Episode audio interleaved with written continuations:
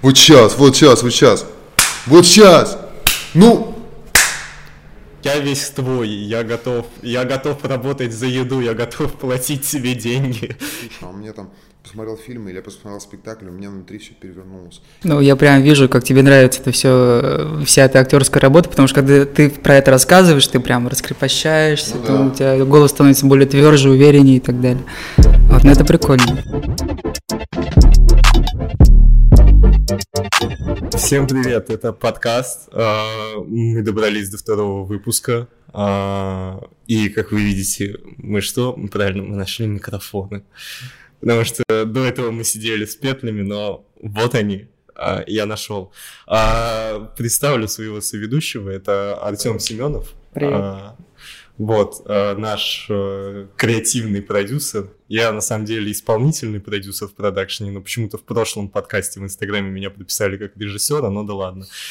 Вот, э, сегодня у нас в гостях Эдгар Гизатуллин, актер театра и кино. Снимался в таких сериалах, вы, возможно, знаете, это 80-е, 90-е, их вы точно знаете. Фильм «Миллиард». Да вот. А еще Эдгар играет в театре. Сейчас уже э, в репертуарном не играю, больше играю как, как антрепризный. Угу. Есть, э, в репертуарном не играю. А раньше играл в театре на Покровке в Москве. А сейчас у меня такие контрактные, грубо говоря, спектакли. Окей, к актерскому ремеслу мы еще вернемся. Угу. А, вот. Вопрос про музыку. Ты mm. занимаешься музыкой, начал заниматься. Да, я в детстве в музыкальную школу ходил. В Казани здесь. Я отсюда ехал в 17 лет. Я ходил в музыкальную школу, пел, учился играть на фортепиано, потом на гитаре и так далее. В общем, все мама хотела меня отправить в музыкальное училище, музыкальное училище, чтобы я вообще стал типа певцом профессиональным, да, то есть занимался вокалом и там все эти дела. И я помню, у меня была такая ситуация, меня моя мама просто, вот, можно сказать, селом привела училище, которое находится, я не помню, где находится. Ну, вот в центре, здесь, вот где-то рядом с Толстого, с Гоголя улицей. Жиганова, консерватория Жиганова, может? Там училище было. Ну, когда мне было сколько? 13 лет. Это 17 лет, 18 лет назад. И привела, говорит, педагогу, все, говорит, давай пой. Она меня поставила к ней, говорит, давай пой. Я говорю, я не буду петь. Потому что мне не хотелось мне селом говорить, типа, ну у тебя такой голос хороший, ты в музыкальной школе сейчас, типа, хорошо поешь, на хоре, типа, там поешь, все, говорит, давай, пой. Я говорю, я не хочу, я не буду. Ну, конечно, я спел, селом меня заставили, я спел, но педагог сказал, надо, типа, подождать, пока голос сломается и так далее. Мама на меня потом, когда мы вышли, очень сильно ругалась, обиделась на меня, что, типа, почему?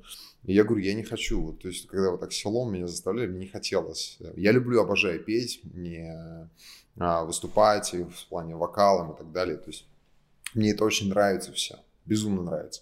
Но когда мне селом заставляют, мне неохота этого делать. Вот, и все должно быть, ну, как для меня это творчество, и когда творчество так это из-под палки, то это не творчество, а просто это какое-то упражнение, какое-то ремесло, которое ты должен выполнить, как там, работа какая-то такая натужная и все. Но это не творчество. А сейчас это для тебя уже как э, прям ну, творчество, то есть... Да, да, сейчас мы вот в Москве, я сейчас играю тоже там в Москве спектакли. В спектакле меня режиссер просил, то есть в спектакле я играю роль, и половину спектакля вообще пою песни. То есть в спектакле прям пою песни. Mm. Такая задача. И ребята, с которыми мы собрались, там вот а, там сделан так, что живой звук в спектакле. То есть ребята сидят, один парнишка на электрогитаре, другой на кахоне, а, и еще просто акустическая гитара, ну, концертная обычная, да. И мы вот с этими ребятами собрались, мне давно хотелось уже сделать какую-то музыкальную группу. И вот мы, у нас по вкусам мы совпадаем, и поэтому мы сейчас хотим начать с каверов, как обычно большинство делает, а потом уже что-то свое писать.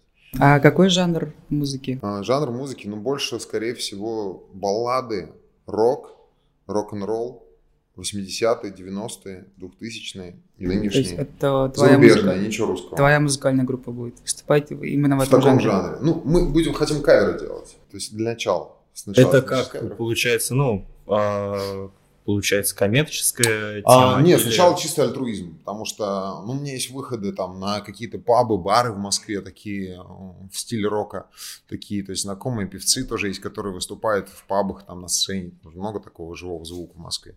Здесь в Казани я давно уже не живу, поэтому плохо знаю по поводу этого. Вот, и то есть сделать какую-то программу из песен, отрепетировать ее и выступать. Вот, а, то есть это наша задача. Ну, для начала как бы собрать коллектив, собрать а, людей, которые единомышленники, которым это действительно интересно. Вот у нас есть соло-гитара, у нас есть ритм-гитара, у нас есть барабанчик, у нас есть и еще один парнишка, уже басист, э, очень ну, энтузиазм у него такой, я хочу, я хочу, давайте. И вот еще нам, ну, в перспективе клавишем найти и все. Ну, ну, в принципе, знакомые все люди есть, и Сделать это несложно. Главное просто мыслить в одну сторону. Сам, когда я здесь в Казани еще был, я учился в театральном училище, я, мы тоже с ребятами, однокурсниками, мы делали музыкальную группу тоже. Мы репетировали, я помню, где-то там в подвалах каких-то заброшенных, там типа арендовали там за 50 рублей, что ли, за, за 40 рублей а, реп-базу, чтобы просто зайти туда и порепетировать какие-то песни, попеть что-то а, такое. Успели выступить в Казани? Когда еще тогда? Да. Нет. Нет, мы это делали чисто в рамках, ну, не вуза, а училища. То есть мы там какие-то выступления у нас в училище, если были, именно в училище, какие-то там номера, там, да, выступления. То есть там мы делали, да. А так, что прям на сцене где-то выступить, такого не было.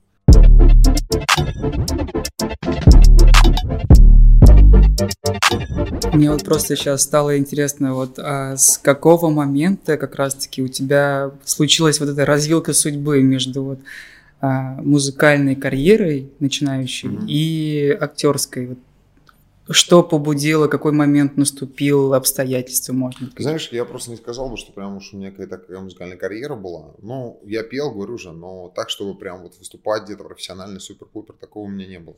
Музыкальная школа была, да, но я не закончил ее. Вот, и не жалею, что не закончил, в общем.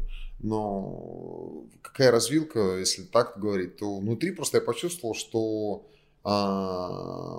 мне хочется быть, эм, во-первых, когда я был еще маленький, мне хотелось быть всегда в центре внимания, я всегда был таким, всегда привлекал внимание к себе, я лет с пяти даже записи какие-то смотрел свои пятилетние, там, четырехлетний возраст. Я все время такой вот, как зажигалка был, и мне прям вот всегда хотелось какого-то движения, какого-то внимания и так далее. Мне это безумно нравилось все. И когда я видел актерские какие-то работы, э, почему? Я просто помню эти ощущения, а почему меня вообще это потянуло в эту сторону? Потому что я больше даже в актерской, ежели в музыкальной. А, потому что когда, когда я смотрел, как выступают, ну, какие-то актеры играют там в кино и так далее, или на сцене, я просто помню эти ощущения, как меня сильно трогало это. Сильно очень попадало, какие-то впечатления были безумные просто какие-то ощущения, я просто с ума сходил. И я понял, что мне хочется так же.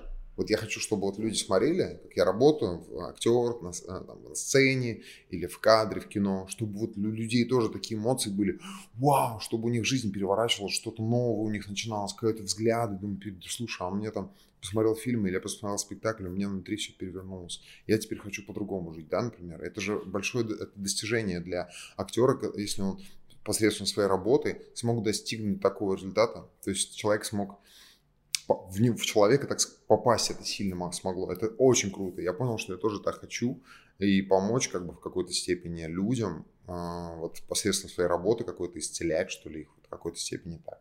И я вот просто это мне пришло, и все, и все уже э, по поводу вокала, все оно ушло уже на второй план. Потому что я понял, что это основательнее для меня. А, Юра, а где мы сейчас сидим? В актерской части. Мы сидим а, в штабе, как ты прикольно, прикольно перевел. Юра, а где мы сейчас сидим? Так, так не наиграно. Реально, кстати, где? Вот я просто в Казани, ну, бываю, но, если честно, то я а, вот первый раз в таком месте, мне просто в Москве такого много, типа коворкинг и так далее. Это, Казань что-то Это коворкинг, штаб, а, находится он на, на Татарстан 20, да, это креативная индустрия, креативный кластер а, штаб. Здесь, в общем, коворкинге. Mm-hmm. Здесь собираются всякие креативные, творческие люди. То есть здесь там делают э, всякие э, мастер-классы, mm-hmm. мероприятия собирают. И здесь как бы и офисные помещения.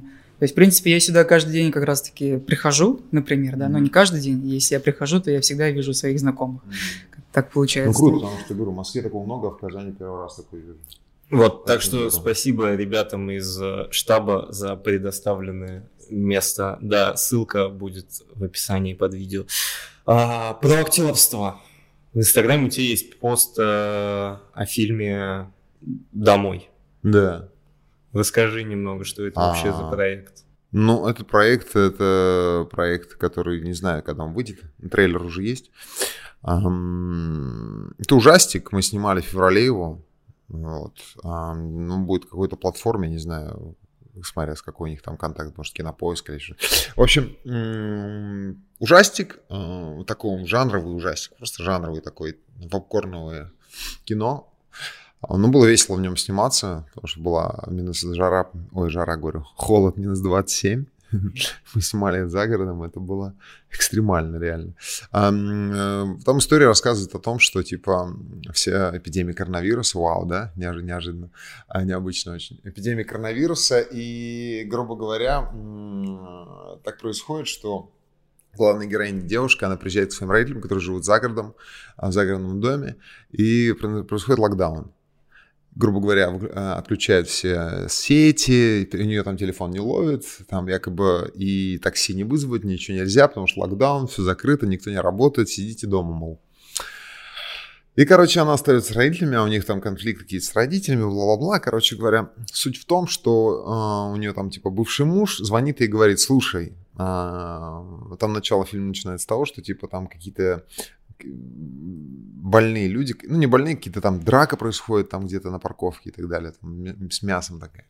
И звонит этот ее бывший муж, говорит, слушай, а он врач, типа, работает в клинике, он говорит, слушай, а, говорит, а, что-то, говорит, какой-то новый штамм коронавируса, короче, говорит, 10% зараженных, типа, становятся бешеными.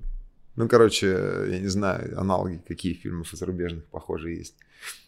А, ну, типа как зомби, но не зомби. Ну, короче, бешеными становятся, агрессивными. В каком это фильме был, я не помню. В каком-то же было это фильме. Просто не помню. В общем, становятся агрессивными, короче, и просто башка у них отключается, они хотят мочить всех. Ну, чем-то вот напоминает Кингсман. Смотрели Кингсман первую Да, часть? да. Где там, э, как раз вот я вспомнил, да, где там, типа, он активировал флешки, в симке в телефоне, они начинали мочиться, там в церкви дрались, там мясо такое было. Типа такого, короче.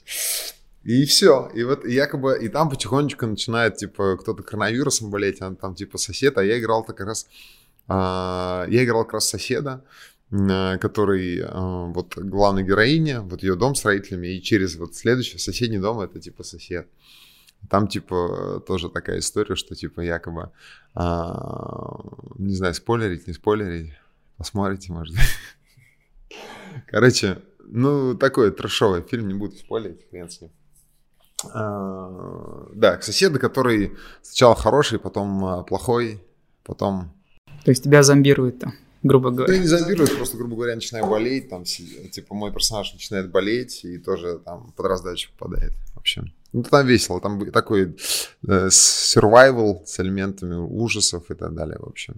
Как-то так. Ну, не там ничего такого нет, что там, типа, какие-то твари, монстры, а просто, типа, типа такие агрессивные люди станут. А вот а, в московской, так сказать, в московской сфере индустрии кино а, часто используют тему локдаунов, коронавируса сейчас, вот, то есть в сценариях, то есть часто присылают такие вот истории, связанные с коронавирусом. Ну, бывает, да, сейчас есть типа такого. Уже, уже не первый раз. Вырос А, число таких сценариев, то есть Да, они увеличиваются, конечно, так как стараются актуальные какие-то вещи. Но чаще всего это используется для ужастиков каких-то. Ну или какую-то как атмосферу, как фон создается, уже, что локдаун какой-то. И, ну не так, что это играет какую-то большую-большую роль в, эм, в сценарии, например, как в ужастиках. Типа все вот, да, закрутили так, что типа вирус там мутировал, ла-ла-ла. Или все превращается в монстров каких-то агрессивных и так далее.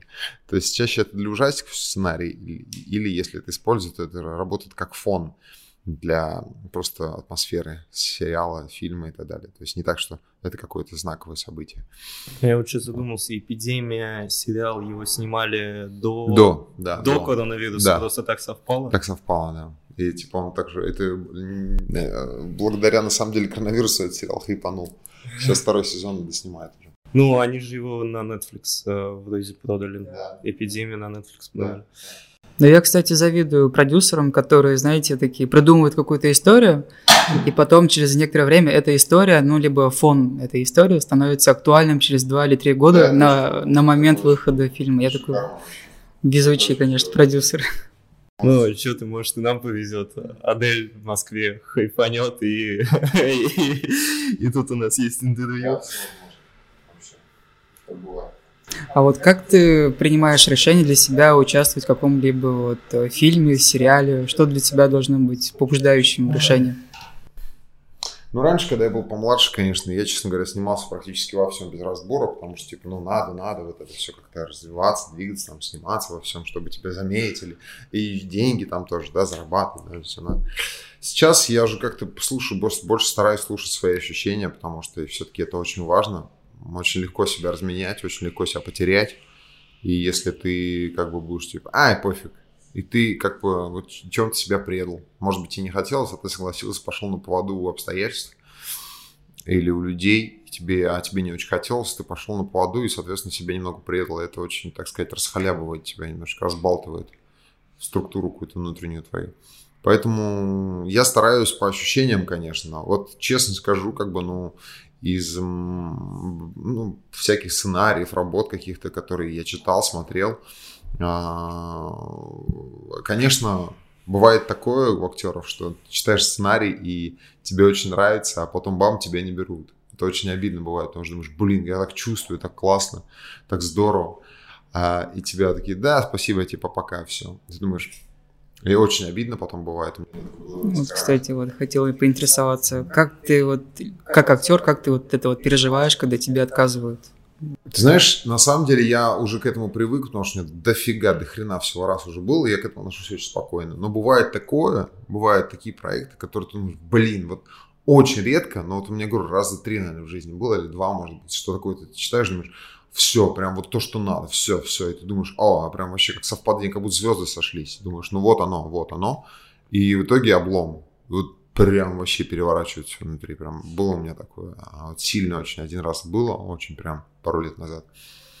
Вот. А, ну, вот так вот бывает. Так в целом я спокойно отношусь к этому, потому что это как работа. Это как на кассе сходить, как в туалет сходить. Просто ты делаешь свою работу, грубо, которую надо сделать, и все, возьмут, не возьмут, нет, нет.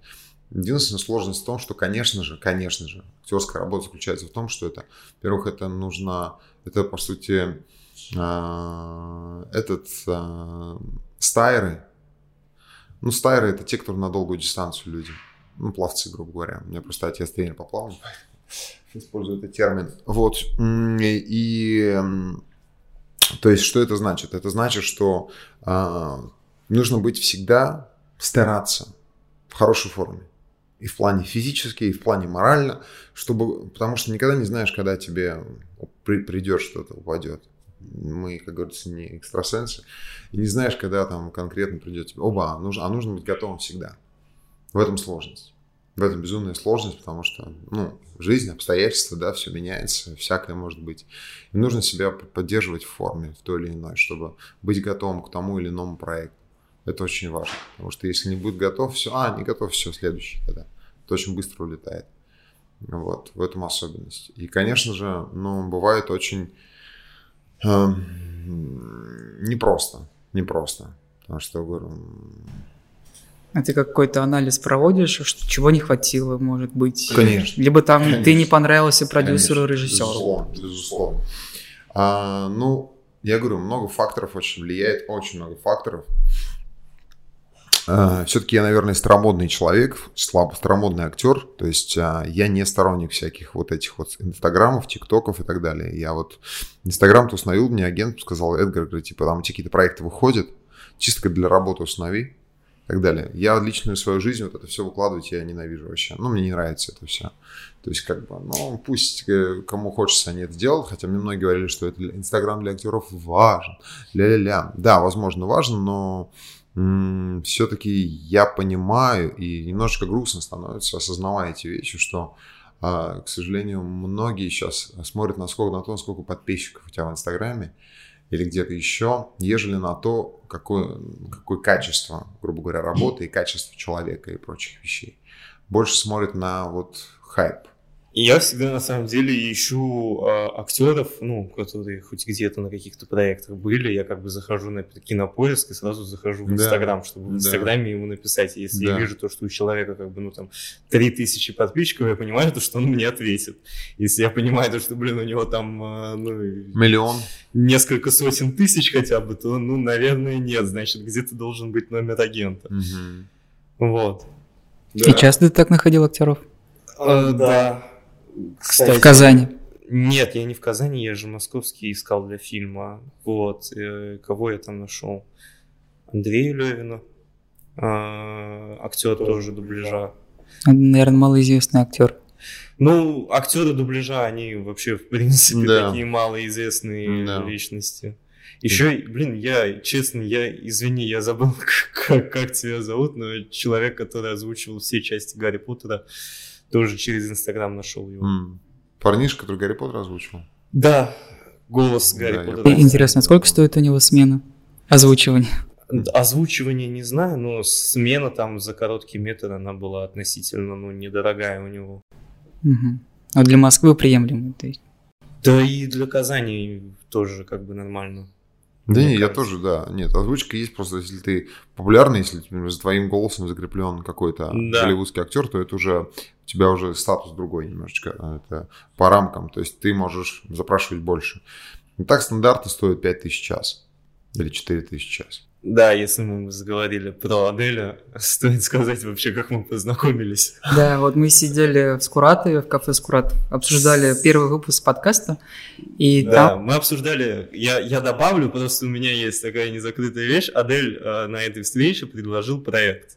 Предлагал ли он мне его или нет, я не знаю. Он но- нам предлагал... да, Озвучивал. как бы. Не озв- Нет, не озвучивание. Ой, это Нет, было он озвучил тебе Да, про да, то, да, что он озвучил. хочет снять э, короткометражный фильм. Да. Вот. И ты, как всегда, загорелся, то есть... Да, ну, блин, для меня это шаг в кино, извини меня, из рекламы, поэтому, конечно же, я буду этим гореть, и поэтому, Адель, я, я весь твой, я готов, я готов работать за еду, я готов платить себе деньги, я готов, давай поработаем. Пожалеешь потом об этих словах. 100 тысяч есть у тебя? А? 100 тысяч есть у тебя на фильм? Доллар. Я, я, я возьму микрозайм, Адель, но, но я хочу работать. 10 микрозаймов. Паспорт 10 выкинул. микрозаймов, 10 паспортов. А, Если заговорили уж так э, про татарское, про татар- Да, я просто кино, закончу, да. З- Погоди, вот я закончу, что позна- познакомились мы с Эдгаром.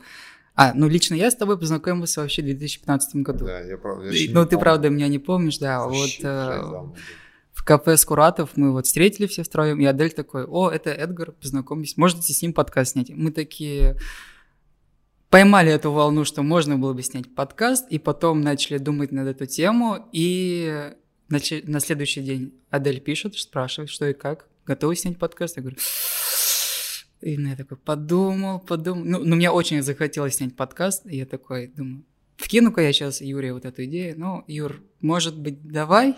И такой, Юра, давай, без проблем. То есть, ну, это было очень прикольно. Ну, подготовились мы очень быстро, так сказать, да? За 2-3 дня подготовились к подкасту, буквально. Да, ну с Аделем также было вроде бы. Ну, примерно так, да.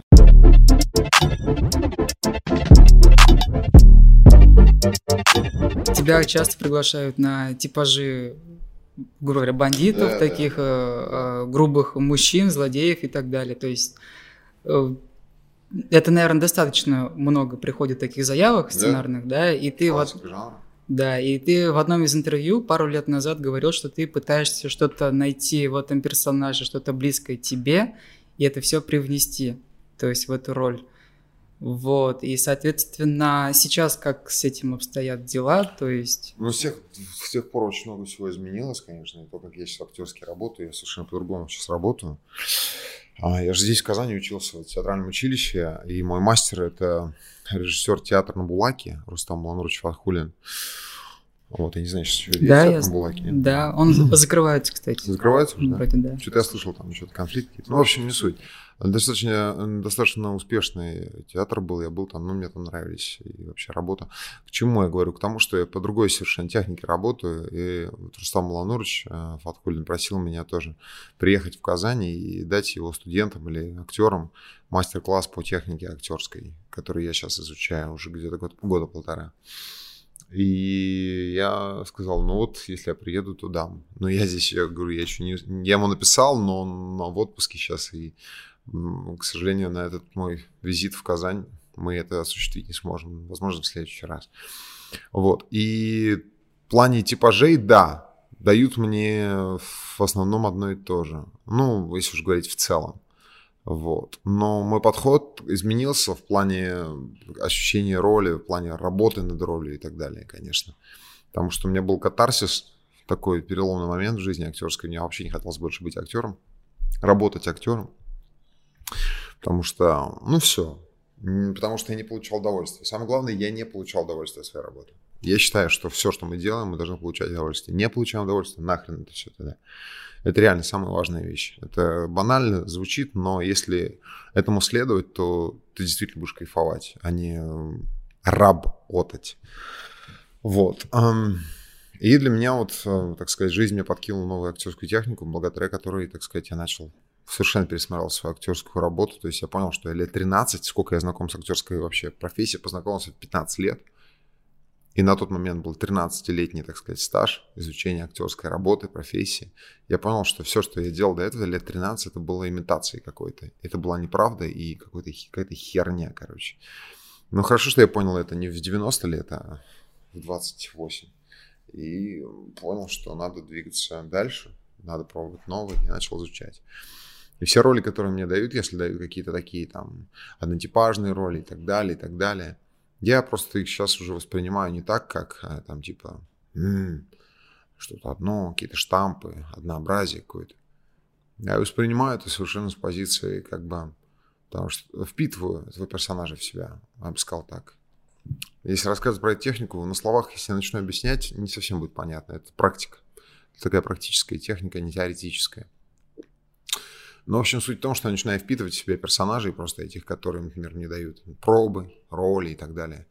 И становлюсь уже другим человеком. То есть не я есть я, который играет какую-то роль, а я становлюсь другим человеком. То есть я не я, а другой человек. Вот в этом особенность этой техники. То, что я — это не я, когда играю роль. То есть на момент съемки фильма ты как бы становишься ну, да, совершенно да. другим человеком. Да, да. Мне всегда было... Это, ну, это происходит так, то, что, например, ты пришел в 8 часов утра на смену, и типа ты другой человек. Да. Ушел там в 10 часов, ты опять ты, или это... Ну, по-хорошему, как вот говорили, а, говорили вот, а, не помню, не буду обманывать, э, какие-то, ну, великие актеры, а, то есть ты должен на площадку съемочную, ты приходишь, ты персонаж, и уходишь, ты персонаж какой, это которого ты играешь. Не так, что типа я вот Эдгар пришел, сейчас я буду играть кого-то.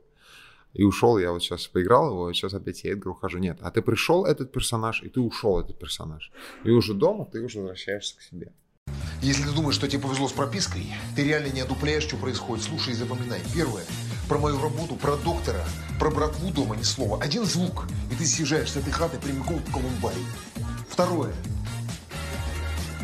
Слушать маму, не спорить, не расстраивать, смотреть в пол, кивать и делать, как она говорит. Третье.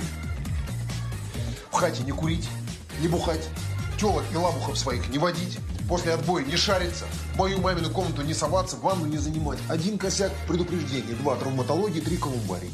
Ну, наверное, Юрий, как э, режиссеру интересно, ну, меня все время э, с режиссером почему-то меня тащит в режиссуру просто как, э, как, как, как отец какой-то. Ты, ты не продюсер, ты режиссер. Нет, ты, ты как бы есть продюсер, просто ты ведешь себя на площадке как режиссер, и поэтому я тебе говорю, как бы развиваться как режиссер. Ну, вторая, блин, слушай, на самом деле, если мы заговорили за меня, то вторая профессия, наверное, которая мне интересна, это режиссер, а первая это все-таки продюсер. Угу.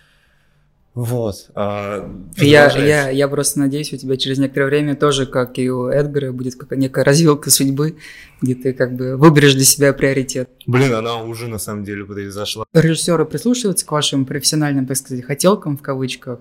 то, как вы видите актера, вы это хотите привнести на съемки в фильм, а режиссер такой говорит, нет, я вижу вот так, давай вот так, а вы вот наоборот хотите вот так, и вы думаете, что будет так лучше.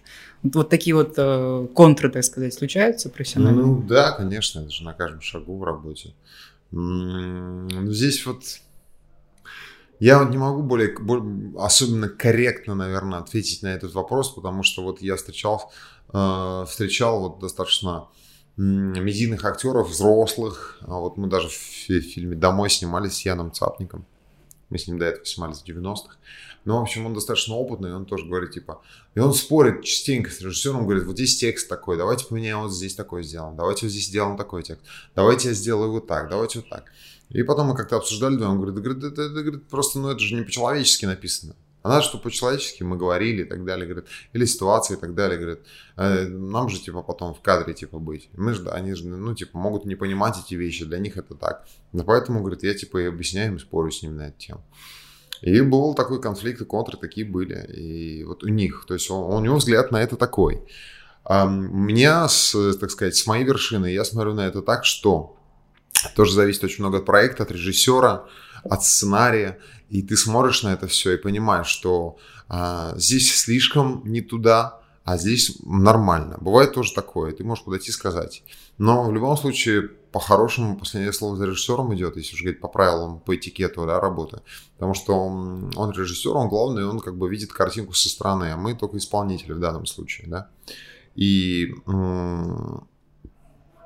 работая, вот, например, по технике, по которой я работаю, там больше такое становится, что мне даже режиссер особо не нужен становится, потому что я становлюсь персонажем, и мне персонаж, он сам знает, что ему надо.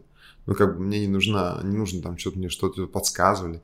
Да, может режиссер прийти и сказать, вот здесь я вот хочу вот это, вот это, вот это. И я это воспринял как персонаж, то, что во мне это, оказывается, тоже есть. То есть не так качество, которое он озвучил мне, которое там типа, а, вот так надо играть, хорошо. А не так, что типа я вот сижу персонаж, и он, например, говорит, вот эта девушка тебя дико бесит. Просто вот, вот это она тебя раздражает. Я начинаю почувствовать, что действительно она меня бесит, блин. А не бесила сейчас только что, а вот начала бесить. И то есть, и это естественным путем идет. Не так, что типа я, так, сейчас меня бесит, надо сейчас буду блин, показывать, как меня бесит. А то, что мне попало, я начинаю бесить. Возможно, мне не нравится, как у нее укладка волос лежит, там волосы некрасивые, там цвет глаз мне не нравится, вообще, как она одет, как мне смотрит. Ну, такие вещи, да, нюансы уже. И в тебя это попадает, и, ну, и ты начинаешь уже в этом жить. И, эм, ну, вот я сейчас говорю про, про идеальные какие-то взаимоотношения режиссера с актером. Вот. А контры, да, они бывают. То есть, зависит, говорю, от проекта зависит, от режиссера, от сценария, от условий и так далее. Очень много нюансов всяких. Но в целом, конечно, режиссер видит целую картину, и Эм, если у тебя доверие на площадке с режиссером есть, и если ты ему доверяешь как актер, то, конечно, контров минимальное количество будет. Если ты думаешь, что это лопух какой-то, ты думаешь, блин, сейчас меня снимет как говно. Конечно, ты будешь переживать за по поводу себя, потому что тебе же в кадре быть. Вот ты говорил там, что сейчас в 2019 да. году а, да. актерам как-то относятся не так серьезно, как будто бы это некая такая тусовочная такая профессия, и не относятся к нему как к ремеслу. То есть среди публики есть такое мнение, что актеры это не актерство это не работа, это не ремесло, вот и так далее. Это не мастерство, то есть это не работа над а, работой. Ну, сейчас ты немного в другом контексте ты говоришь. Я думаю, наверное, это было связано с как раз Инстаграмом и с медийными людьми, которые хайпанули в Инстаграме. Я сейчас, наверное, про это, потому что я не мог сказать, что отношение к актерской работе. Да, я говорил, наверное, в рамках того, что да, э, такое отношение к актерской работе, потому что если у тебя миллион подписчиков в Инстаграме, на тебя пойдут, тебя будут смотреть. Поэтому актерская работа не столь важна. Хорошо ты играешь, плохо ли ты играешь, срать.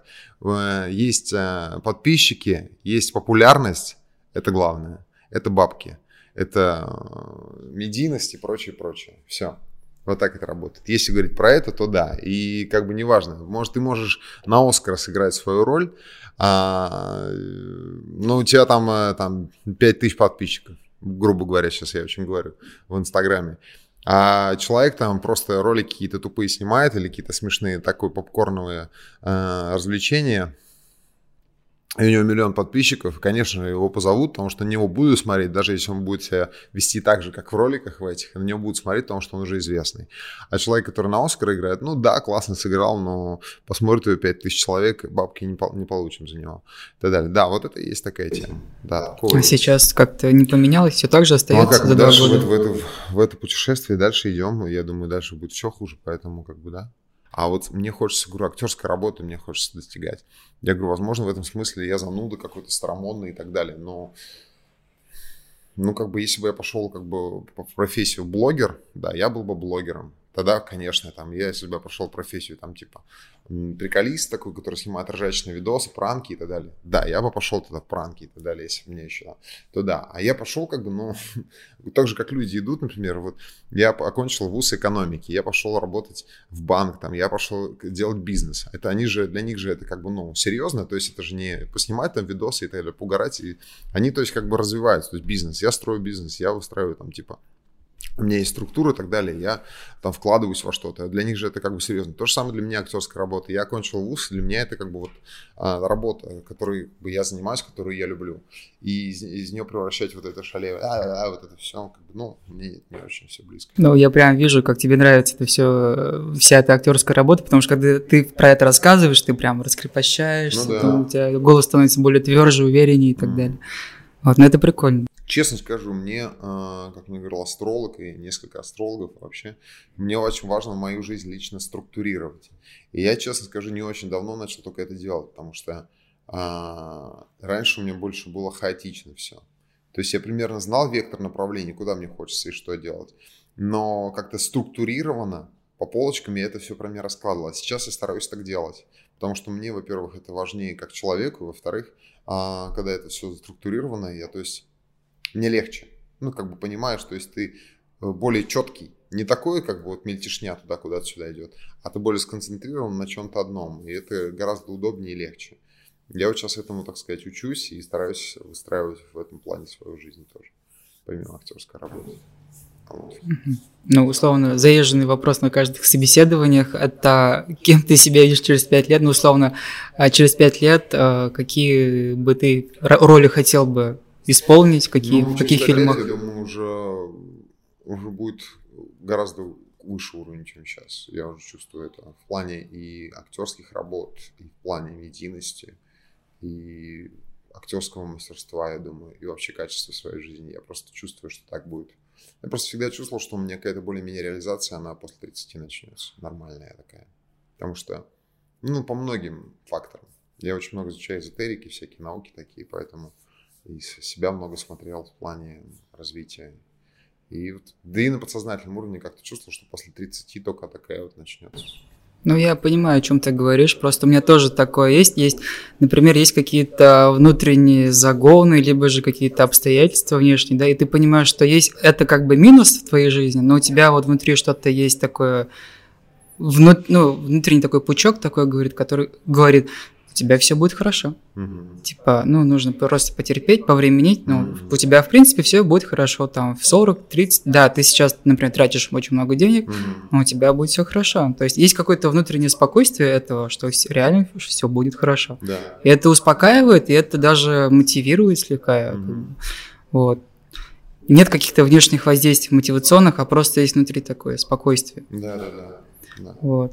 Это важно. Не, ну у меня такого нет, у меня наоборот прям... У всех очень, очень, очень индивидуально это, у каждого свое. Не должно быть похоже, вот как вот у меня так, а вот у меня не так, оказывается, блин, что делать. Нет, у каждого свое. Я вот буквально недавно себя тоже осознал, благодаря некоторым людям в моей жизни, что я всю жизнь, например, пока я жил в Москве, я всю жизнь, например, пытался чего-то достичь, пробивая башкой стены. То есть вот прям надо долбить, вот все, взять там, да, быка за рога. И у меня всегда из рук все вылетало. Вот мне не мог. Вот вроде бы все делаешь, прям вот херачишь, тебе ничего не дается. Тебе еще больше забирается, либо дается вот столько типа. А ты там выложился уже вот такой весь наизнанку. И вот так прям на протяжении долгого времени, пока я жил в Москве, долго. Буквально вот недавно, можно сказать, год от года, год назад, я осознал, что мой путь не такой абсолютно. То есть мой путь не так, что башкой надо стены пробивать. Это вообще не мое. Потому что я Я делал это, потому что говорят, что типа, ну надо пахать, чтобы что-то было. Я так и делал, как бы, ну, тем более в Москве, как бы там не, не посидишь на жопе ровно, спокойно там, да. Э, надо, надо что-то делать, движуха, да, действие. Я это делал, как бы, и не получал никакого удовольствия в первую очередь. То есть мучился от этого, было тяжело очень. Потому что столько сил на это тратил. И получал вообще с гульки нос. Я думаю, что за фигня вообще? В такой степени, что руки уже опускаются, думаешь, ну, что-то не работает система. И говорю, я осознал, что это вообще не мой путь. Мой путь вообще не идти вот в эти вообще в замесы, не башкой стены не пробивать, а просто находить а, уникальные решения тех или уникальные инсайты какие-то, идеи, чтобы решить те или иные вопросы в своей жизни. То есть не так, что типа, так, сейчас я пробью, я типа прокачу это все, и меня пропрет все. Нет. А то, что типа вот ситуация у меня есть, сейчас не на пролом иду, а сейчас, окей, ситуация. И сейчас я послушаю, как бы, как мне нужно правильно это все выйти и решить эту ситуацию. То есть больше как тактика, короче, тактика, ежели как танк. Вот. И, то есть мой путь такой. А правильно, правильно найденное решение – залог успеха. Для меня это так. То есть вот так. Самое главное вовремя об этом осознать. Это осознать очень важно. Зачастую можно. Главное. Да. Поэтому, Юра, тебе совет надо вовремя об этом осознать. Нет, я просто... Нет, я просто хочу как лучше для Юры, то есть поэтому... Нет, ты реально уже второй раз как будто бы мой отец. Прекращай. Ну, мало ли, вдруг ты там станешь известным режиссером и так просто вспомнишь, сколько с меня там, не знаю, на кинотавре так. Вот я был знаком с Артемом Семеновым. Не, у меня наоборот почему-то как-то не сказать то, что я что-то башкой, конечно, пробил в этой жизни, но, блин, не знаю, я не могу не пробивать, ну, как бы не сидеть просто спокойно. Каждый человек, конечно. Ну нет, это не то, что спокойно, неспокойно, просто подход разный и все. Подход немножечко разный. То есть ты видишь цель, и не вижу препятствий, иду к цели. У меня то же самое. Вижу цель, а не вижу препятствий, иду к цели, но не прямым путем, а таким более, так сказать, эм, да, даже не обходным, а больше я иду к цели, например, не иду, а лечу к цели. Или иду как-то иначе. То есть не так, как вот так вот. Какие-то необычные, нестандартные вещи вообще. Вот это важно очень. Ну, для меня. Нестандартный путь.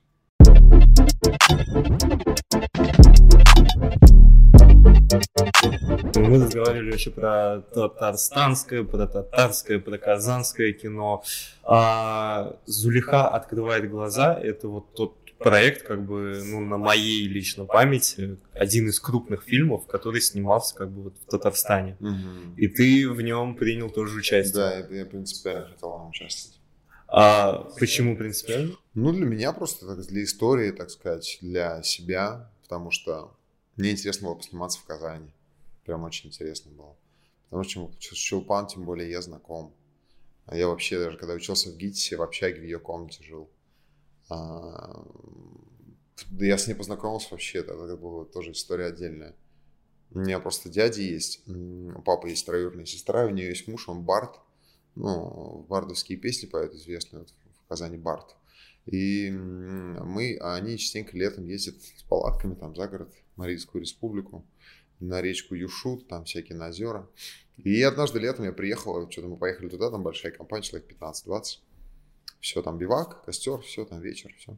И подходит ко мне там э, папа, там жена его говорит, типа, по-моему, там Чулпан ходит. Вы что, раздеваетесь? Говорю, Чулпан сейчас в Москве. Говорю, за 100, за 100 километров от Казани. Говорю, что она здесь будет делать? В лесу в каком-то? Вы что, издеваетесь?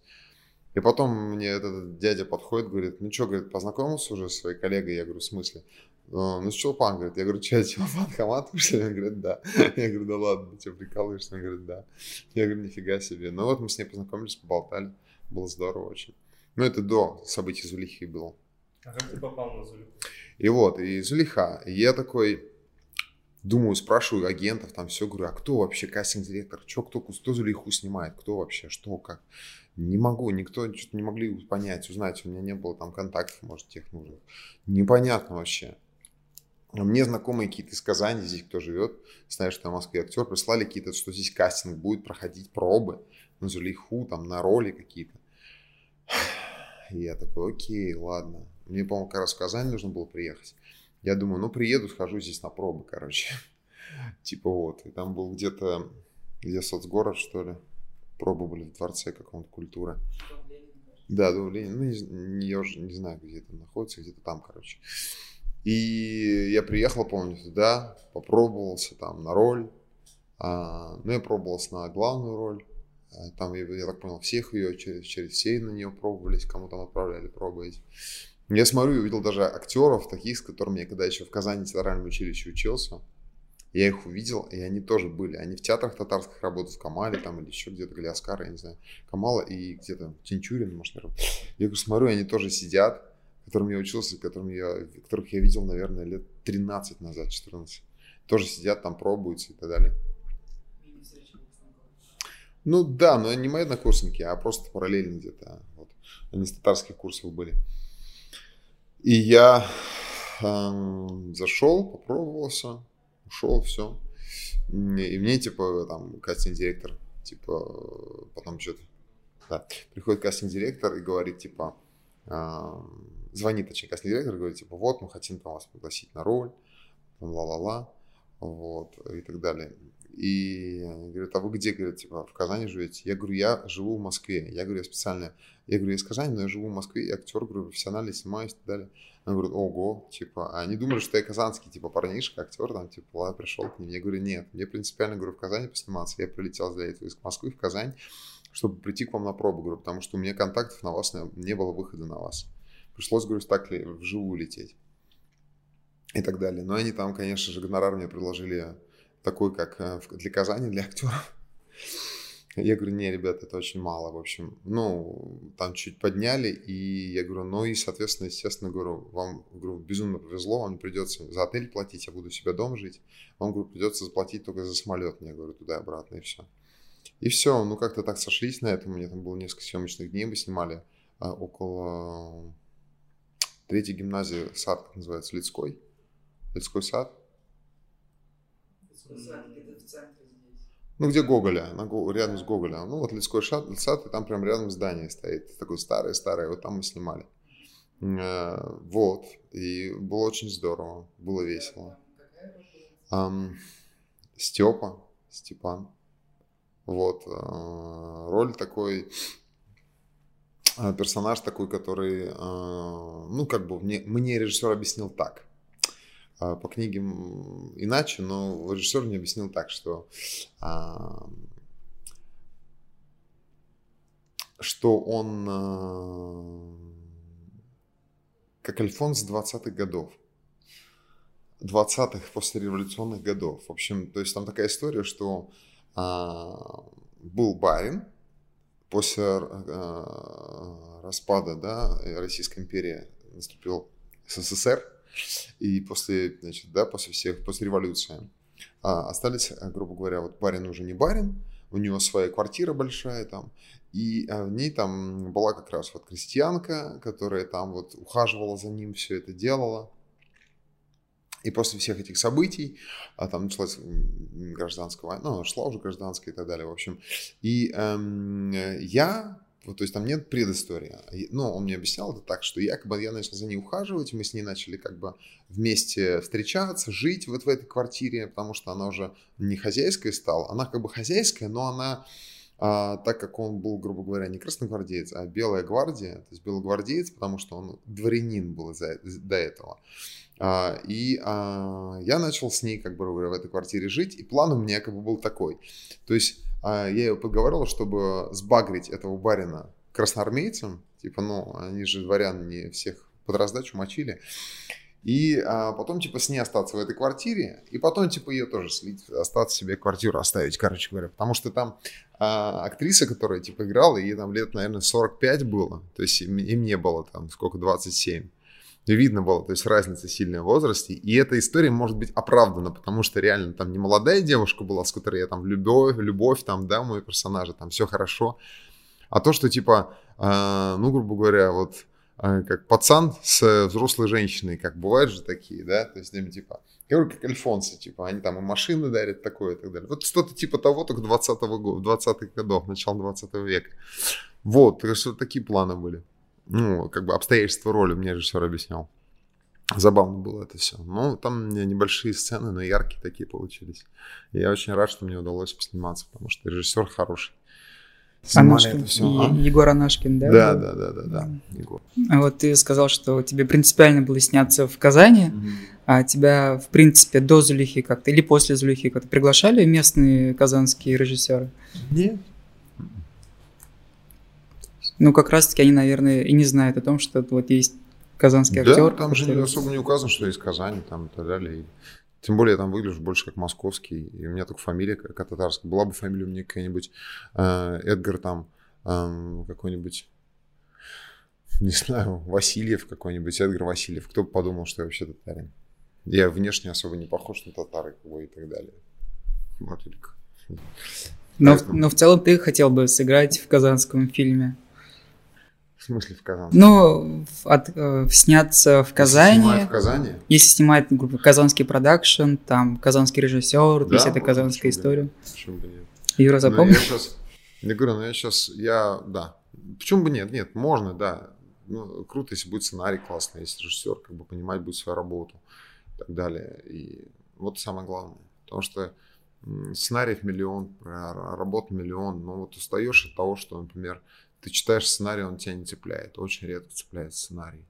Ну, когда цепляет, ты, конечно, влюбляешься в него, и еще обиднее, когда ты, тебе не дают его сыграть. Это еще обиднее. Вот. Ну, а так, который сценарий, который прям, блин, классно цепляет, это круто, это очень редкость большая. Ну, вот нас по-любому будут смотреть и слушать местные казанские режиссеры. Роман Королев, Рахимбай, вот э, наши известные режиссеры. Можешь, подскажешь, какую бы роль ты бы хотел сыграть? Ну, вот, примерный образ, может быть, ну, в двух Есть словах. Есть визитка моя актерская, где я говорю, что мне нравится, какие роли мне нравятся. Я сказал, что мне нравятся роли такие, как «Менталист», мне нравятся роли такие, как «Доктор Хаус», как «Шерлок». Эм, такие роли, где очень интеллектуальные.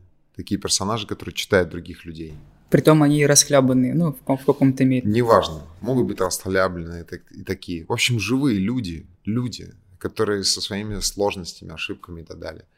А, то есть что-то такое. Не такое там, что типа... А, ну, в общем, что-то такое, ну, то, что я перечислил, вот мне это вот очень интересно. И тоже как-то обсуждали с кастинг-директором, говорит, очень важно актеру понимать, а, что он, что ты хочешь играть. Вот что ты хочешь играть, очень важно. Я понял, что первое это вот такие интеллектуальные роли, такие персонажи, люди, такие сверхлюди. Я не про супергероев сейчас. А потом а, второе, что я очень люблю играть, это комедии. Я этот жанр люблю, я его чувствую, мне это очень нравится. И третье, что я люблю, ну, это психопатов. Прям вообще психов. Что-то сумасшедшее. Мне это безумно нравится. И это для себя не очень давно открыл, благодаря этой технике.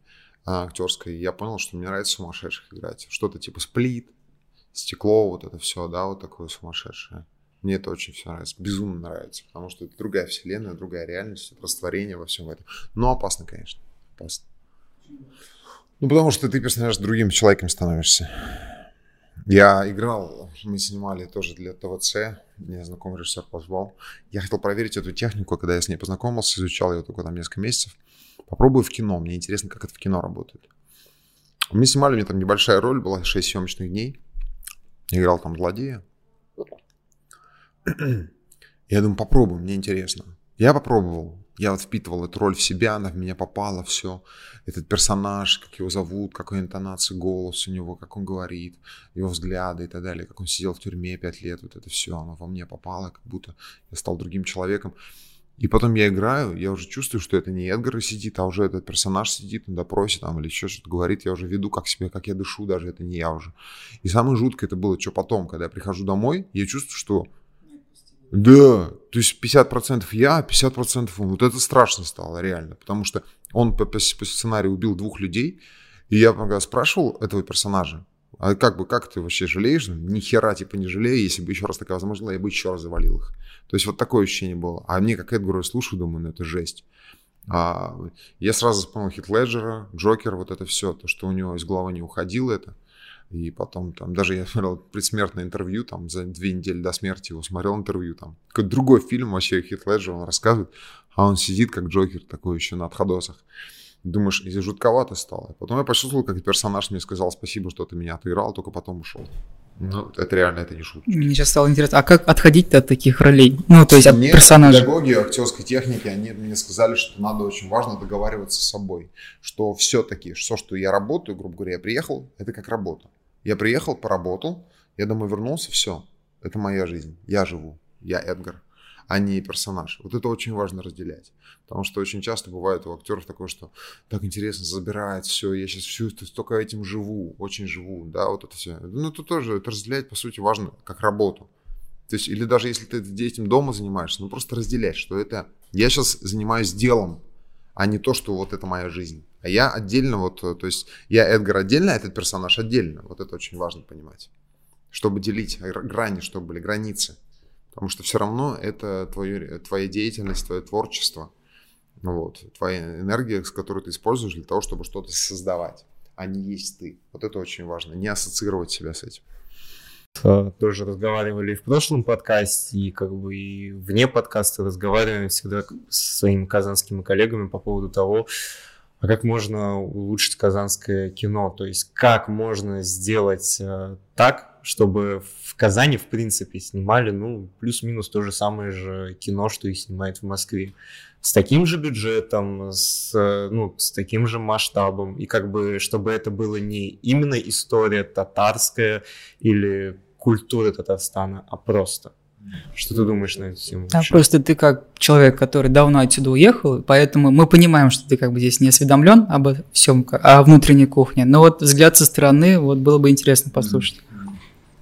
Ну, э, я не смотрел здешнее кино. Я, когда тысячу лет назад, я был на... А, как там называлось? Не знаю, сейчас проходит это или нет.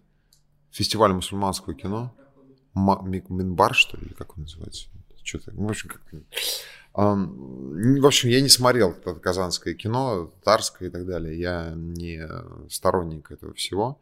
Но могу просто сказать несколько критериев, по которым 100% есть вопросы, которые, ну, не знаю, можно решить или не можно не решать. В общем, первое, это нужен человек, э, как минимум, или группа людей, которые а, единомышленники, которые, так сказать, Э, хотят, захотят действительно этот движок запустить, потому что легче, и большинство так и делают, просто уезжают в Москву и не парятся. Зачем это нужно здесь делать, если это сложнее в два раза? Потому что там уровень, там возможности, там техника, там уже опыт у людей, да, то есть там есть люди, к которым можно прийти. Ну, в общем, да, понимаете. Это первое. Второе. Э, те люди, которые захотят здесь это сделать, будет такой вопрос. Зачем? То есть э, должно оправдывать риски э, людей, которые должны в это вложиться, в это нервы, свою энергию, силы, деньги, для того, чтобы это все здесь раскрутить и создать. Зачем? То есть эм, стоит ли это все того? Сколько по времени это понадобится, чтобы это все сделать? Это такие вопросы задаваться будут. И нужны на них ответы тоже. А, я сейчас говорю про масштабные вещи. Я сейчас не говорю про артхаусные короткометражки, которые мы снимаем для того, чтобы показать на фестивалях. Я говорю сейчас про вот то, что вы мне задали вопрос э, вдвоем по поводу масштабов московских, да.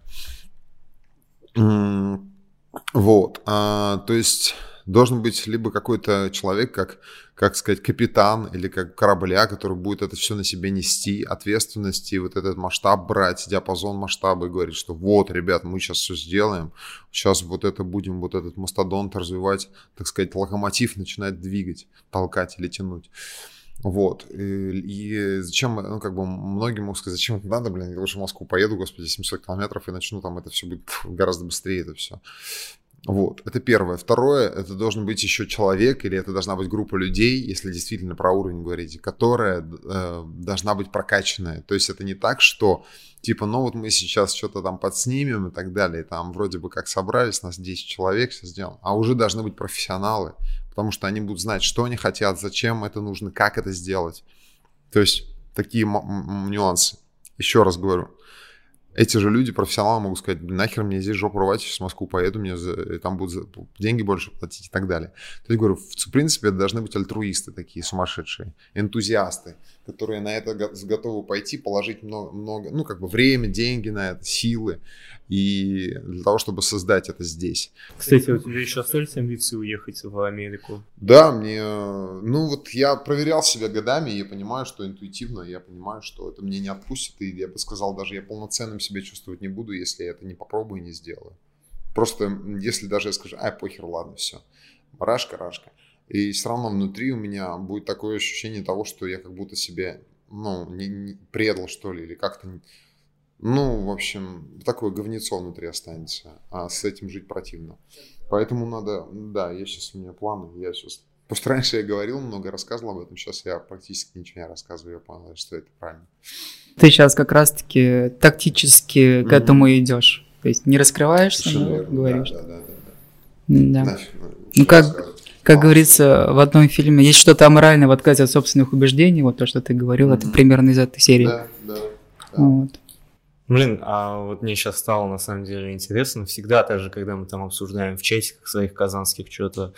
И вот сейчас мы тоже начали говорить про профессионалов. А, как бы я, наверное, как представитель такого ну, класса начинающих киноделов, да, и да, молодого поколения, типа, вот мне просто интересно, все всегда здесь говорят про профессионалов, э, то, что нет профессионалов, нет там световиков, нет там операторов, нет там актеров или еще кого-либо, а то, что все там не профессионалы, все криворуки и так далее все профессионалы, они как бы, когда становятся профессионалами, они уезжают в Москву, да, как бы они здесь что-то развиваются, и потом они, соответственно, уезжают в Москву. В принципе, у меня, ну, как бы плюс-минус такое же представление, да, и как бы примерно такое же, такие же цели. Но вот мне интересно, а как человеку вот стать, э, ну, реально профессионалом, и нет ли такого, так скажем, пути, что примеру, молодое поколение может э, развиваться, и при всем при этом каким-то образом оно может сдвинуть вот этот казанский кинематограф э, с мертвой точки. Ну, я говорю, это должен быть в любом случае человек, который, эм, обладая вот этими уникальными качествами профессионализма, гения, возможно, какого-то, будет диким патриотом своего города, который будет э, двигать вот эту всю бригантину в сторону Казани. То есть что-то такое, что типа его так ценит, ты нам так нужно. Он говорит, не, ребят, все круто, но я только в Казани работаю. Все, мне пофиг на ваш Голливуд, на все это космос, всякие вот эти дела ваши крутые. Я вот здесь только работаю, все. И так, вот только возможно такое, мне кажется. Ну или не один человек, а такая группа людей. Ну а как стать профессионалом? Да на самом деле, это же тоже понятие растяжимое. Эм, смотря в каких там э, в структурах, действиях и так далее. То есть, по сути, можно все это же как наживное дело, да, можно все это самому делать. Там, если как режиссер, что все снимать подряд, что-то делать бесконечно все время. Если нет возможности там куда-то у кого-то учиться, самому учиться на просто на улице, просто про, в простых вещах каких-то. Все, что мне хочется, просто это делать. А потом уже, когда набрался какого-то опыта, появится какой-то свой личный стиль, уже можно что-то почитать, можно что-то посмотреть, поизучать и так далее. То есть здесь важно, я считаю, сохранить э, какую-то свою а, жилку, свою особенность. То есть вот даже если сейчас, сейчас мне в голову приходит Тарковский, а, замечательный совершенно фильм снимал а, в таком стиле артхаусе. Да, и Советский Союз его просто, как бы, ну, сказал, прогнал его, можно сказать, из Советского Союза, он умер вообще за границей. Тоже, у него свой стиль был, да, то есть, и он вот это все, он вот этим жил, и он изучал это, это совершенно какое-то уникальное, то есть, вот, то есть, ни, ни с кем не спутаешь, да, его, вот то же самое, как Тарантино и все эти режиссеры, то есть, у них свой стиль, свой стиль у всех. И они все это изучали, они все, им это все было безумно интересно, то есть, свое, через призму своего, так сказать, сознания, через призму своей жизни они э, воплощали это все в работе. Вот. То есть вот я лично считаю, что э, здорово, когда ты сохраняешь какую-то свою особенность. А она есть у каждого из нас. У каждого из нас. И в силу тех или иных обстоятельств, общества и так далее мы можем потерять. И вот здесь очень важно ее обнаружить или и в себе ее взращивать. И если это взращивать в себе, то этому можно не обязательно учиться. Научиться можно, например, тому, что сейчас я поставлю вот такой фильтр, сейчас я поставлю 35 объектив, полтинник и так далее. Да, это такие технические вещи, и можно научиться, это нормально.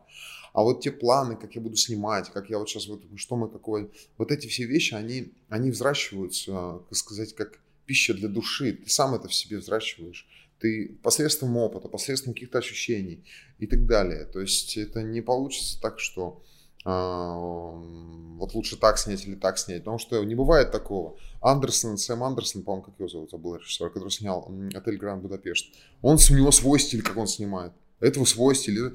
И можно посмотреть, сказать, что за говно ты снимаешь, что за картинкой там все стоят, что за мура. Кто-то скажет. А кто скажет гениальный. То есть, то есть, я говорю, это тоже как это не дважды два четыре, это очень такая неточная наука точные технические вещи в плане камеры и так далее, там, в плане каких-то там свет, как свет падает, нужно правильный гафер там выстраивать будет, это все, это да. А в плане вот таких вот творческих вещей, это диапазон огромный. Ну, я, может быть, цинично будет сказано, может быть, я я вывел для себя формулу, когда ты становишься профессионалом. Очень, это циничная как бы мысль. Возможно, тогда, когда ты за свою работу будешь получать деньги. Либо же какую-то награду, либо же какое-то признание. Тогда после этого всего ты можешь называть себя профессионалом. Ну, как бы, это циничная как бы мысль.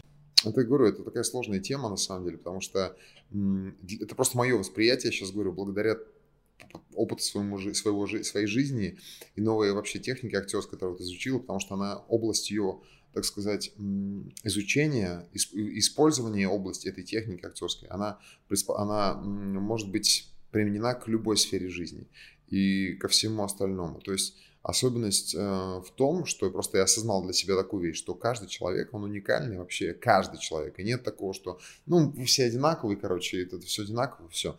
Нет, просто здесь вопрос в другом. Вопрос в том, насколько человек может к себе, э, в себе это раскрыть. Потому что у каждого своя призма, через которую проходит энергия. И насколько он может себе раскрыть это. Пропустить эту энергию через себя и остаться верным себе. Вот вопрос в большей степени вот в этом. Вот. Потому что либо стать как все тоже. И говорю, э, то есть если в себе это взращивать, именно уникальность, если видение свое уникальное, именно как ты это видишь, а, и если там будет душа, если это будет использовано от сердца, не от головы больше, а вот именно как ты чувствуешь это делаешь, да, то э, это принесет свои плоды однозначно. Однозначно принесет свои плоды. Как я люблю говорить, э, самый, са, один из самых больших недостатков людей в том, что они не догадываются о своих плюсах. Да, да. Очень, просто говорю, я вот буквально недавно, потому что когда я учился всем вот в актерских, во всех актерских школах, где я учился, а, театральном училище здесь, в Москве в большей степени, то есть везде нас, у нас, например, ну вот реально нас воспитывали как просто как спички в, в, в этот коробке спичечной. Ну, в плане того, что, в принципе, под одну гребенку всех. То есть не работали с нами как с художниками, то есть с уникальными людьми какими-то. То есть так, что типа, вау, так мы сейчас мы тебе раскроем вот это, вот эту палитру, вытащим тебя, вот это что-то особенное. Ну, как вот художник, который вот вытаскивает там, да, что-то вот такое необычное там такое создается. Нет, вот так, вот так, вот так, все, вот так, вот так, вот так. Все. И, мы, и я помню, я окончил вот вуз, я деревянный просто. Я пластилин. Я ничего не знаю, лепите из меня, короче, вот такое. А можете сделать какой-нибудь этюд или что-то вот какое-то на свое усмотрение? А я не могу, потому что я пластилин. Мне сказали вот так, вот так, все. И никакого творчества, ты просто деревянный становишься. И благодаря вот какому-то развитию, изучив, то столько лет прошло, я только вот понял, что как это все глубоко неверно, и что, ну, все это очень искусственно. То есть ты как бы и делаешь, вроде бы все классно, но, но это все не по-настоящему. Просто э, когда ты уже осознаешь, ты уже не можешь по-другому, как раньше. Ты уже просто не можешь. Это, грубо говоря, когда ты всю жизнь себя обманываешь, а потом ты узнаешь правду, это как шоу Трумана. Вот он понял, что он живет в куполе в этом. Все, он не может там больше жить. Все уже. Он знает, что мир-то больше гораздо. И тоже для меня это осознание было. Я осознал, что, оказывается, я делал все. И, ну, не по-настоящему. И теперь я понял, как оно должно быть на самом деле. И ты уже не можешь успокоиться. Все. Для меня это так. То есть в творческих профессиях во многом а, как бы образование оно делает из человека. Очень важный подход, потому что ну, ты же раскрываешь свою душу. Ты же раскрываешь душу, это же, это очень кропотливая работа, безумно кропотливая. Это же как это филигранная работа, это прям вот. Ты работать с алмазом, вот это все очень тонко, это безумно тонкая вещь, струны души, ты же потому что ты же раскрываешь этот диапазон внутри человека.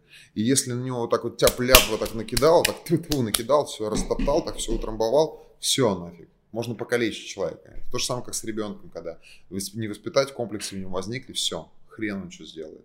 И у него потом будет это на жизни сказываться, взаимоотношения с э, близким человеком, с родителями, вообще с коммуникацией, с работой и так далее. Вообще это на судьбу влияет очень сильно.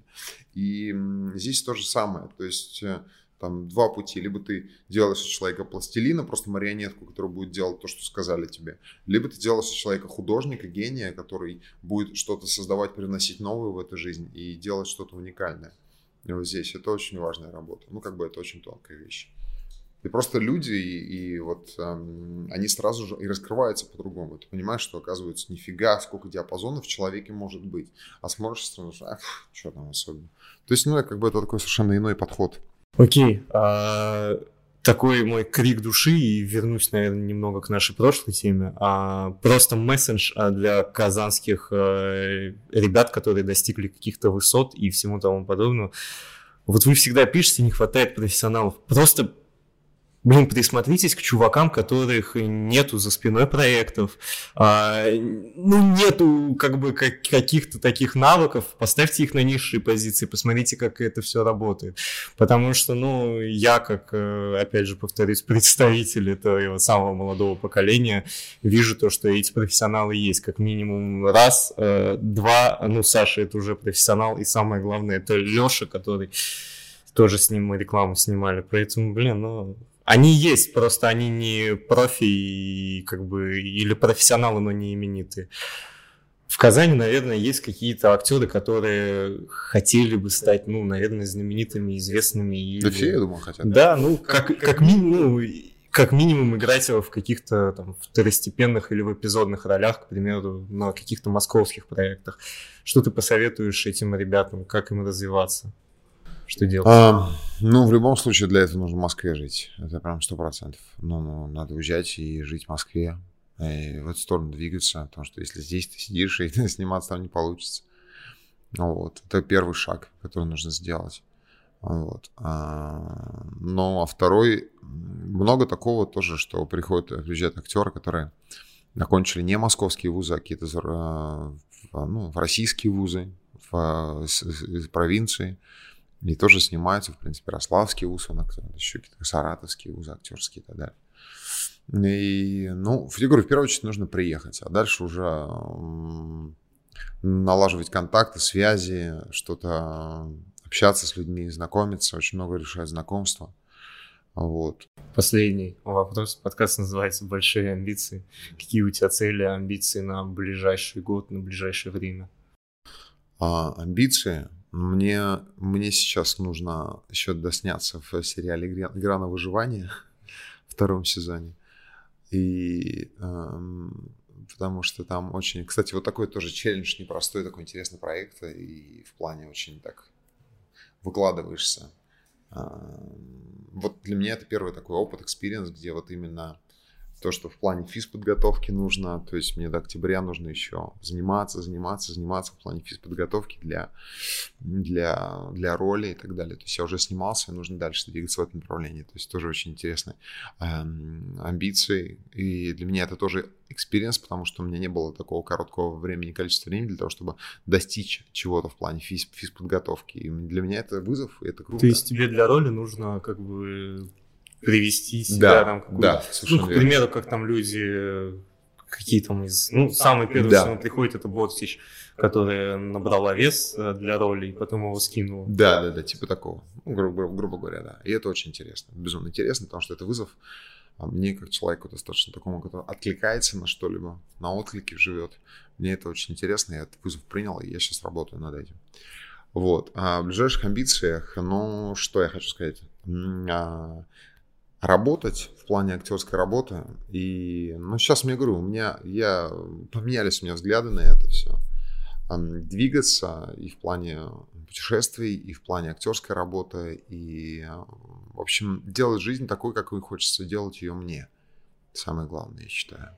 Именно она может быть в перспективе связана с актерской работой, она может быть не связана с актерской работой, может быть с режиссерской работой связана, может быть связана с коучингом, она может быть с чем-то еще связана, с трейдингом. Поэтому как бы здесь э, диапазонов реализации очень большой. Но то, что я выбрал свою актерскую работу, то, что мне нравится, то, что я делаю, мне это безумно нравится. И я уже знаю, что меня ждет успех, и я знаю, что он будет не таким, как мне хотелось, например, в 20 лет. Это немножечко тоскливо.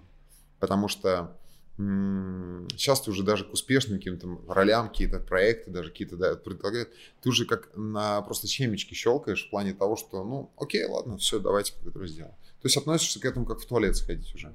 А раньше у тебя был какой-то трепет, такой, класс, блин, круто. И даже когда что-то получалось, ты такой, класс. А сейчас как-то вот, ну, вот правда, уже нет этого. Мне это немножечко грустно. Потому что, повторюсь, я всю жизнь старался башкой стены пробивать. И ты думаешь, вот пробил, думаешь, ну вот сейчас, во, вот оно, вот, вот. Вот сейчас, вот сейчас, вот сейчас. Вот сейчас. Ну. Ладно, похер. И сейчас так потом. И все. И уже меняется взгляд на это все. И ты уже спокойно на это играешь. С одной стороны, это хорошо, с другой стороны, это немножечко грустно. Так что везде свои плюсы и минусы. Мы желаем Эд... Эдгару. Эдгару. Эдгару. Извини. Эдгару удачи в твоих амбициях, чтобы у тебя все получилось. И спасибо Юрию за этот подкаст. Почему спасибо? И, э, и Эдгару тоже спасибо. Нет, ну, ну, Юра все организ... Юра организовал, Эдгар приехал, то есть было очень клево. А, прикольно. а ты здесь типа... А я просто собрал сценарий. Да, примерно так. В общем, это был подкаст. А, Артем здесь тоже кое-что доделал, так что он просто прибедняется. А у нас был в гостях Эдгар Гизатулин, актер театра и кино. Правильно же сказал, ты просто как-то так посмотрел. Неправильно? Все правильно, все правильно. Только надо уверен, Эдгар Гизатулин. Эдгар Гизатулин? Да. А, актер театра и кино. И музыкант. И музыкант и еще. Певец. Да. А, всем втор... спасибо, всем Все, пока. это второй выпуск подкаста, мы наконец-то до него дошли. В общем, подписывайтесь. А... Ставьте лайки, колокольчики. Лайки, колокольчики. Ну, как обычно, закончим вот эта вот вся фигня, которую предлагают на Ютубе. И которую не любит Эдгар. Всем спасибо, обожаю. Всем пока.